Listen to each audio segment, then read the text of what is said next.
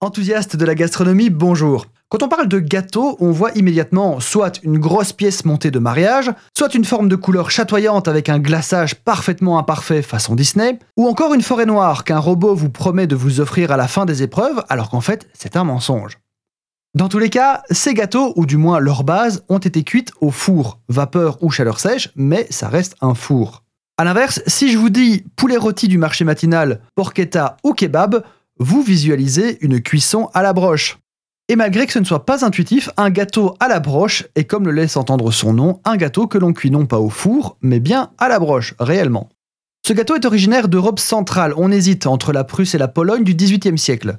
Ce procédé de fabrication s'est vite répandu partout dans le monde. On les trouve principalement dans les régions montagneuses, Suède, Hongrie, République tchèque, Lituanie, Luxembourg. En France, on le trouvera dans l'Aveyron et les Hautes-Pyrénées.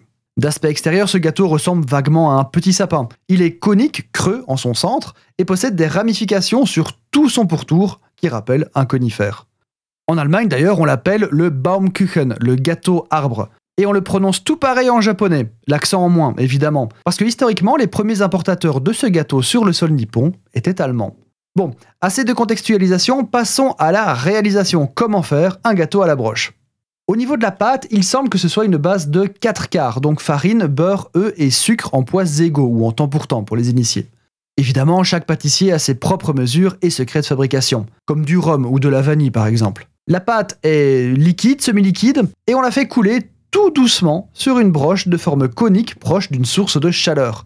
On dépose la pâte le long de la broche tout en la faisant tourner, ce qui fait que la pâte va cuire sur la broche sans tomber. Bon, évidemment, il y a une petite partie qui coule, alors on la racle, on la récupère et on la remet au-dessus. On répète alors l'opération, donc euh, couler, euh, tourner, couler, tourner, jusqu'à la taille voulue du gâteau, et compter 3 heures de cuisson en moyenne. On laisse refroidir, on démoule et on déguste. On peut le manger tel quel, mais on le retrouve souvent accompagné de confiture, de miel ou de sirop, quand il n'est pas carrément recouvert de chocolat.